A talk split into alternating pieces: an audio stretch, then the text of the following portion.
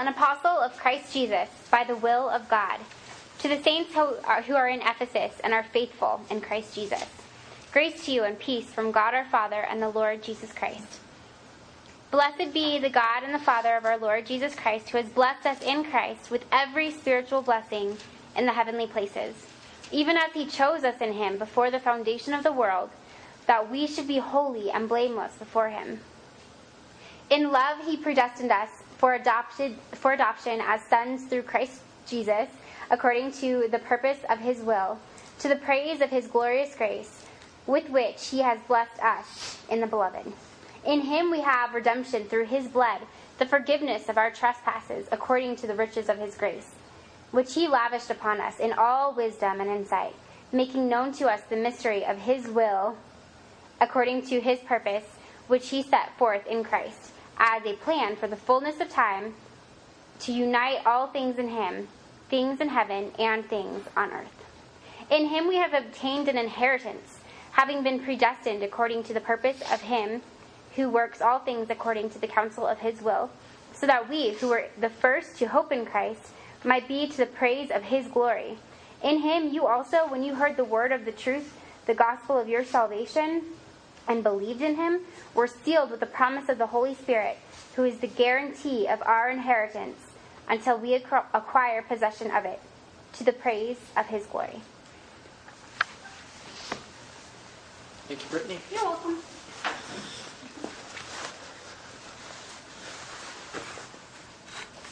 All right, let's continue in Ephesians. Brandon started us off off, off, off. Yep. Brandon started us last week uh, with sort of the introduction to the identity series. And he laid the foundation and gave sort of an overview, the gist of what Ephesians is about and what this series is going to be about. So let's play off that, dig a little deeper. He went over the greeting we're going to jump into and focus on verses 3 to 6 in Ephesians, ideally. And I'll try really hard to keep this under like two hours. Okay? Um, I have Brittany read the whole thought from 1, 1 verse 1 to verse 14. And the reason is um, that's an entire unit of thought. It's encapsulating all of what Paul is trying to get at in Ephesians. So to just read verses 3 to 6 will not give them their proper context and not give you the proper overview of what Paul is saying on the whole. So we need to take into account uh, 1 verse 1 to 14 and consider on the whole what it's saying. Because what I just noticed as I was studying uh, for Ephesians, something I picked up on in that little section that Brittany just read, is it's telling the biblical narrative in a very concise format. All right, uh, we just wrapped up the history series, and that was a whole uh, series telling God's story, His story, correct? And that took, you know, laying it out and laying it on really thick. You could go for 26 weeks, which we did, about God's story. But here in just 14 verses, Paul basically says the gist of the whole story in a paragraph. It starts, the paragraph starts before the foundations of the earth. So it starts pre creation, right? And then it ends with glory, God's glory. And that's basically the summation of the whole story of God. From before creation, then creation, then fall, then God's plan of restoration, then glory. That's the whole history series summed up quite concisely, right? Paul knew about our history series when he was writing Ephesians, duh. All right, anyway, um, a problem that I want to pick up on as we look at what Ephesians has to say to us. And as this section is talking about us being predestined in Christ being chosen before the foundation of the world. And everything that Paul lays out in this paragraph, in the basic gist, is he's wanting Jesus Christ to be the unifier of all things. Everything that we know of, and even the things that we see and don't see. Jesus Christ being the summation, the unification of all things. They are all summed up in Him. He is the fulfillment, the fulfillment. And, but something I want to identify in light of that before we kind of dive into that is does it seem right now that things aren't really united? And even in the church, that there are a lot of there's a lot of disunity, there's a lot of discord, there are issues and conflicts and problems and things that we see and dramas that get blown out of proportion to where people won't forgive one another. Does that sound more like the case? Well, then, how is this all going to happen? The fulfillment in Christ that Paul is talking about. Because that is, if I'm honest, that is not something that I see or even see in the church right now. It's easy to look at the world and say, oh, yeah, I don't see it out there. But I don't even always see that in the church. So, how do we reconcile that in light of what Paul is saying about Christ Jesus being the fulfillment and the unifier of all things? Right here, as he's talking to the Ephesian church. And here's an example of this, and something I want to point out as we focus specifically on verses 3 to 6 uh, in this passage. Uh, what might be the case if we start talking about predestination, people might jump to the conclusion oh, you're going to talk about Calvinism, right? Or you're going to talk about the raging debate that's been going on since the Reformation about Calvinism versus Arminianism. Well, let me tell you this. This passage is not about Calvinism or Arminianism.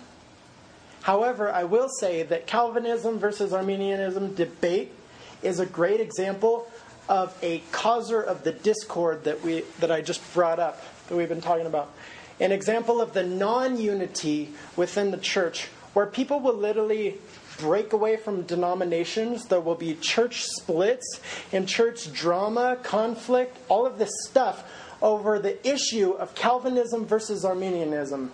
And I'll only speak to both of those for just a second. What they are is systems of thought created by men to do their best attempt to make sense of what the Bible has to say to us. And they are literally both opposites, right? Calvinism says there is grace is irresistible. There is irresistible grace. Arminianism literally says, no, no, no, grace is resistible. Uh, Calvinism says Jesus only died for the elect. His atonement is limited, limited atonement, so that his the atonement that he accomplished in dying on the cross only goes out to those who are the elect. On the other hand, Arminianism says, no, no, no, it's unlimited atonement. He died for everybody. And so there's five points of Calvinism, five points of Arminianism, and they're literally mirror images of each other. Now, does that sound like a unified thought and authoritative truth that we can take in and act upon and let that define who we are? No. If you try to reconcile the differences of Calvinism and Arminianism and allow that to form your identity, you will have an identity crisis. Right? Because the two are at odds. So if you think to yourself, man, I have to choose either Calvinism or Arminianism, you'll, you'll have a challenge going through the rest of your life because you'll think you have to reconcile the two. Whereas I'm going to say this the two are man's best attempts to make sense of what the Bible is professing as authoritative truth. Now, if we don't say Calvinism Arminianism debate, that's going to form our identity, right, resulting in identity crisis. On the other hand, we can look, and I can assure you that we can look to the Bible and its authoritative truth and what it has to say because it is direct revelation from God. Found our identity upon that and not end up with identity crisis and be able to walk out our identities just the way the, that Paul lays out in the rest of Ephesians. Cool? So, this message is not about Calvinism versus Arminianism. It is about exactly what Paul is trying to tell the Ephesian church, which is you were chosen before the foundation of the world. Got it? All right, now let's talk about Ephesus real quick. Ephesus was a major urban area in its day. It was a big city, basically. Um, and it was a strategic point for Christianity in its day. So when Paul decided to spend time building up a church and establishing it in Ephesus, it was not by accident. It was on purpose. It was strategic. He had a vision, a purpose, a plan, and there was reason to why he spent that much time there. And he spent three years in Ephesus, help raising up the people, proclaiming the gospel, teaching them the truth, teaching them who Jesus is and also who Jesus isn't. And he spent three years there, and that's more time than he spent at any other church that he helped develop and plant in his day. So it shows the importance of that. And now, the reason I think it was so strategic and Paul wanted a church right in the heart of Ephesus is because Ephesus was an urban center. Right now, when we think about urban centers in our in our day and age and in our country, we think about places where international commerce happens, right? Think about places where there are international airports. So think about uh, Los Angeles, think about New York City. These are major urban areas in our country, and the, you know there's there's a handful of really big cities where there's international airports. Where in the heart of that city, because it is a key location and it is a hub for commerce and everything, people will fly from around the world. International airport means it supports flights from worldwide. Right? So people from China and Japan and England and France and all the major powers in our world, they will pass through that airport and they will bring with them pieces of themselves and their culture and their influence and the things that they've grown up with and things that have formed their identity and their worldview. Those will pass through these urban centers, the major urban centers. So Ephesus was just like that in its day. It was a major urban center where commerce happened, where merchants came, where thoughts were exchanged, where ideas from the east met ideas from the west, and they're like, how do we reconcile these? Oh my gosh. Um, that's a thing that happened in Ephesus. Now, Paul chose that location because in places like that, in places like Los Angeles, New York City, and other major cities, that is where culture is formed. And every other place in the world, uh, maybe behind by a decade or two decades, or depending how far removed they are from that urban center, the rest of the world basically follows in the footsteps of what happens in those urban areas. The urban areas are the trendsetters for what happens in the rest of the world. Then you've got the suburbs, right? And that's the areas surrounding the urban areas. And they will follow uh, quickly in the footsteps. And then you've got the rural areas, and they will be, you know, two, three decades behind what is going on. They're behind in the information, the technology, the thoughts, the worldviews, the political ideologies, all of this stuff that is being pumped out of these urban centers, Uh, these other places kind of get it by, you know, effect. Uh, it just kind of flows out there gradually. So now, when Paul is thinking, I need to get the gospel out there, what is his most strategic location to get the gospel out there? To, uh, you know, proliferate that idea, to get that lifestyle, culture, thought process, story. If he wants to get all of that out to every part of the world, where's the most strategic place for him to begin? Urban areas where culture is shaped and formed, right? So that's why he goes to a place like Ephesus. And that's where this begins to take root. Now, Ephesus was, again, strategic, it was also missionary. So they weren't just taking uh, a passive, lackadaisical role in this getting the gospel out there, like, oh, it'll happen when it happens.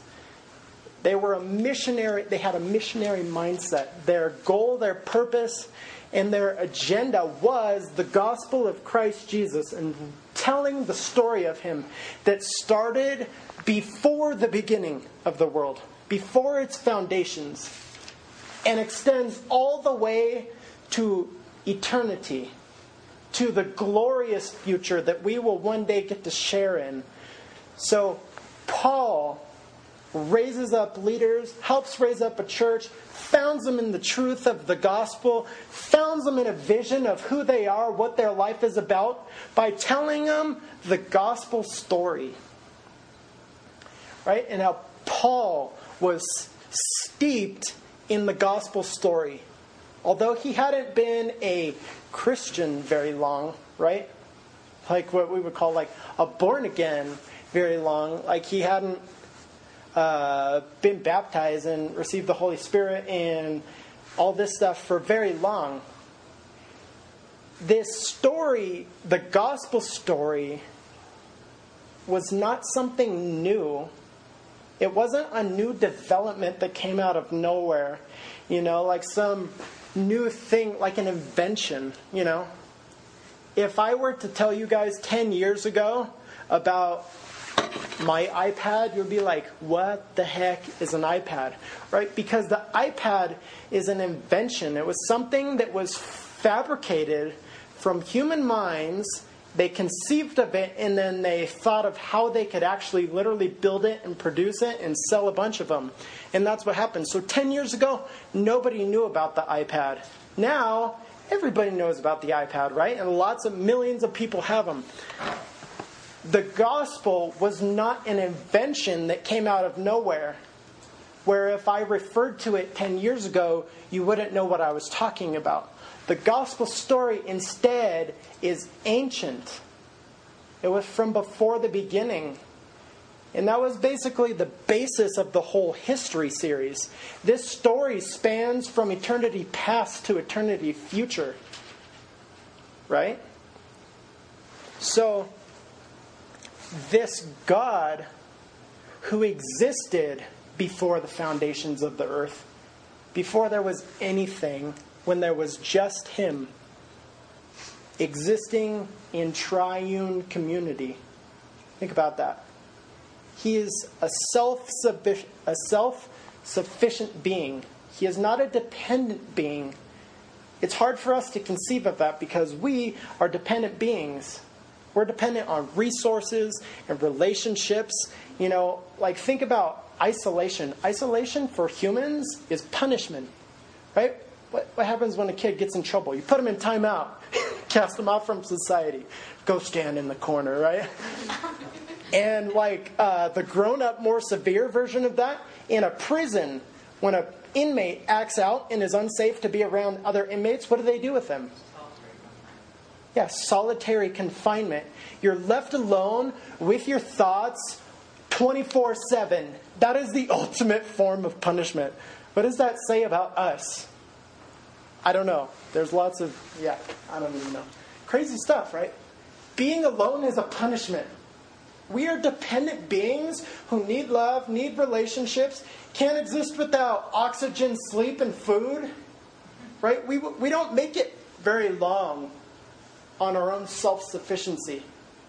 However, the Creator God, before there was anything, was self sufficient, independent, and in need of nothing at all. Within Himself, Father, Son, and Holy Spirit, the Trinity, He had mutually respective, mutually loving, submissive community in Himself. So that when he, when he created us, it's not like He created us because He needed something.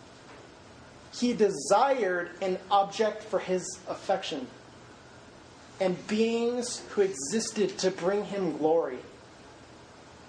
See? Now, that's eternity past, before the foundations of heaven and earth. Right? Then we know the Genesis account. Uh, the Creator God creates. He said, Let there be light, let there be land. Uh, he goes through the whole creation in six days, rests on the seventh day, and he creates out of nothing this brand new world, this creation that is, uh, you know, he created it out of nothing. And before this, before he created world, populated it with birds in the heavens, fish in the sea, animals on the ground, men in his own image. Before he created that, before that existed, he chose us. That's when he chose us. He chose us before we existed. And when he chose us, he chose us what we were going to be predestined for, what we were going to be made and created for. So when people ask this, you know, raging debate like, well, is God sovereign or does man have free will? Are you me? Uh, yes. that, that's not a question. That's a question that we think is a problem in our mind, but that's not really a problem in God's reality. Right? So when people ask that question, well, you know, is it us choosing by faith to believe in God, or does He just make little robots? Well, I don't think He makes little robots, but before we existed, He chose us. And we can't choose something before we literally exist. How can we do that? If we don't exist as a person, how could we choose something? Instead, before we were people, He chose us in Him right? And the story progresses. Man falls. All of a sudden, heaven and earth become in rebellion against God. There is this fighting struggle. The earth is cursed. Man falls under the curse. Um, you see all of a sudden the raging battle between good and evil. And not only is it man and uh, creation who becomes a part of this rebellious problem, but it's heaven too. It's Satan and his angels, the seen, which is on earth, and also the unseen, the powers and principalities, also in rebellion against God. And, you know, they, they tempted creation to fall out of relationship and into rebellion against God. So, this is the case now. What was once created perfect, that God created, stepped back, and at the end of six days of creative work, he says, it is good, is very good. Right? Even us, when he creates man in his image and likeness, he steps back and goes, It is good. Man is good. That's called original righteousness. Before we fell, a state that only Adam and Eve have ever experienced was original righteousness. Complete perfection, no discord between them and God, perfect union, communion, relationship, perfect unity with themselves and their marriage. There was no hostility in this relationship. Now all we know is relationships that are hostile, and they only exist because of grace and forgiveness, right? Could you imagine this state of original righteousness, yet we fell, we rebelled, heaven rebelled, and all of creation, seen and unseen, heaven and earth, is now shattered into a million pieces, unable to put it its own self back together. Well, then you ask the question who is capable of putting this shattered creation back together? Putting the pieces back together, reuniting it And the story goes on, and we see figures raise up in history that are foreshadowing Christ. These kings and these prophets and these priests that are Christ like figures to the people. But they in themselves are not the fulfillment of everything in the unification of heaven and earth and all of history. They are not the fulfillment. They are pointing to the fulfillment. Right? They are not the king of the kingdom themselves, they are previews. And then the story reaches this epic, dramatic climax as Christ Himself, who is the fulfillment, walks up the Calvary road to the cross, bears the sin and the shame, and becomes the one who was capable of putting everything back together because He is the Creator, He is the Lord, He is the Redeemer, and the all powerful God who, in His own ability, has the, is capable of putting these pieces back together. Right? And so now, Paul, after the fact, this epistle is written after Christ uh, does the, uh, the act of being on the cross, bearing our sins. Christ is then resurrected. And this is key. We can't forget about the resurrection. We can't say it's all about the cross and his dying and neglect the resurrection. And likewise, we can't do the other, only focus on the resurrection, neglect the power and importance of the cross we have to incorporate both into our understanding of what it means to be a Christian. Right? The cross means our sins are gone forever. The resurrection means death into life. Right? So, this story of creation being scattered, broken, and dead in its trespasses has hope because there is one person who conquered death and is the first fruits of other people who will, in him, by his power, have the ability also to be resurrected. Crazy, right? Bringing life out of death. That's resurrection. And now the church is this community of believers who, like Paul, we're steeped in this story. Like I said, this wasn't an invention, this was an ancient story. And Paul was steeped in it because it was the story of Israel. It wasn't a new story out of nowhere, it was the story he'd grown up with. He was a Jew of Jews, right? He was a Pharisee of Pharisee. He was from the tribe of Benjamin. When it comes to being a Jew, Paul had like top marks Yet he says, I count all that nothing for the sake and worth of knowing Christ Jesus my Lord. For that is far better. Because keeping the law the way he did, he could do that in his power. But knowing Christ Jesus, his Lord, he couldn't do that in his power. He couldn't know Christ unless Christ revealed himself to him. So, this ancient story that's told from before the beginning until glory, Paul is saying, This story that I've grown up with, I now can make full sense of it. It wasn't just about me, and it wasn't just about the Jews. It was about the church and future glory.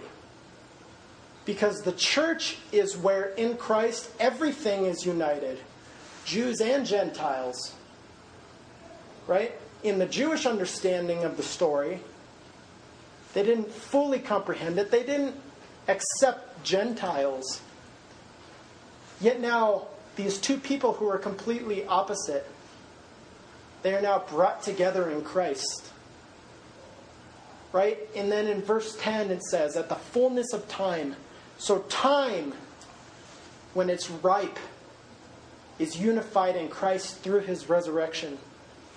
Right? All the events of history, all the way back here from before creation. And then if you look at the threads of every story that's ever been lived and told, all of those threads meet their fulfillment, culmination, and unification in Jesus Christ. History is about Jesus. The world is about Jesus. You and I live for Jesus. Whether we choose to continue that rebellion that everybody else has foolishly lived with, or whether we choose to accept his life, death, and resurrection and make that our own story. That's what identity is all about.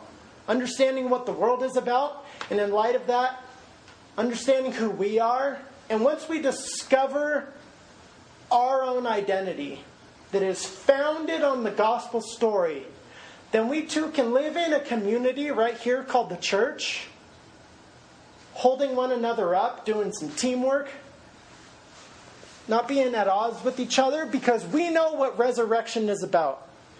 We, we know what death to life is about. And we can be a community and a church that is known for resurrection that is known for bringing life into, as Eugene Peterson places, as Eugene Peterson says it, bringing life into a place where death gets the biggest headlines. Death of people, death of families, soldiers, uh, huge catastrophes, death of marriage, death of society, death of morals and values, and everything going down the tubes. That is not our story. That is not our story. Our story is a story of life and of resurrection. That's what our identity is founded on. And if we choose to found it on death, then everywhere we look, we will see death. And how are we to have hope when everywhere we look, we see death? Instead, we are a community, a group, and a people who believe this ancient story from the, before the beginning. And we, we, when we look around the world and see brokenness, death, broken marriages, broken relationship, broken governments who just don't understand what this world is about and don't understand the hierarchy and that there really is a king of the universe who can put the world back together more so than any other government or our human attempts to put things to bring order to them. When we look at those things, because we've seen and tasted resurrection in Christ, we don't have to look and just see death. We can look out there and see the opportunity for life. Then the responsibility is on us to bring that life outward. That's us, that's the church. So, this story that Paul knew the story that he told the Ephesians, the story that is still for us today, the gospel story. When people have believed in the gospel story, they have been brought from out of death into life. That's who we are. That's who you is. Got it? Tree of life be who you is. All right?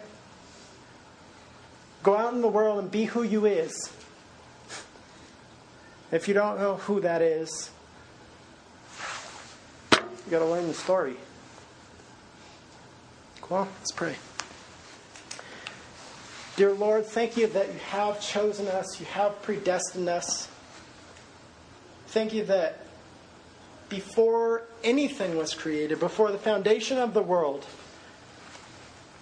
you chose us because you loved us.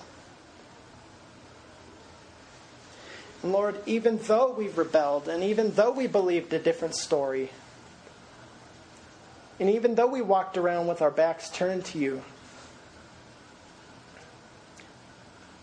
God, you still pursued us.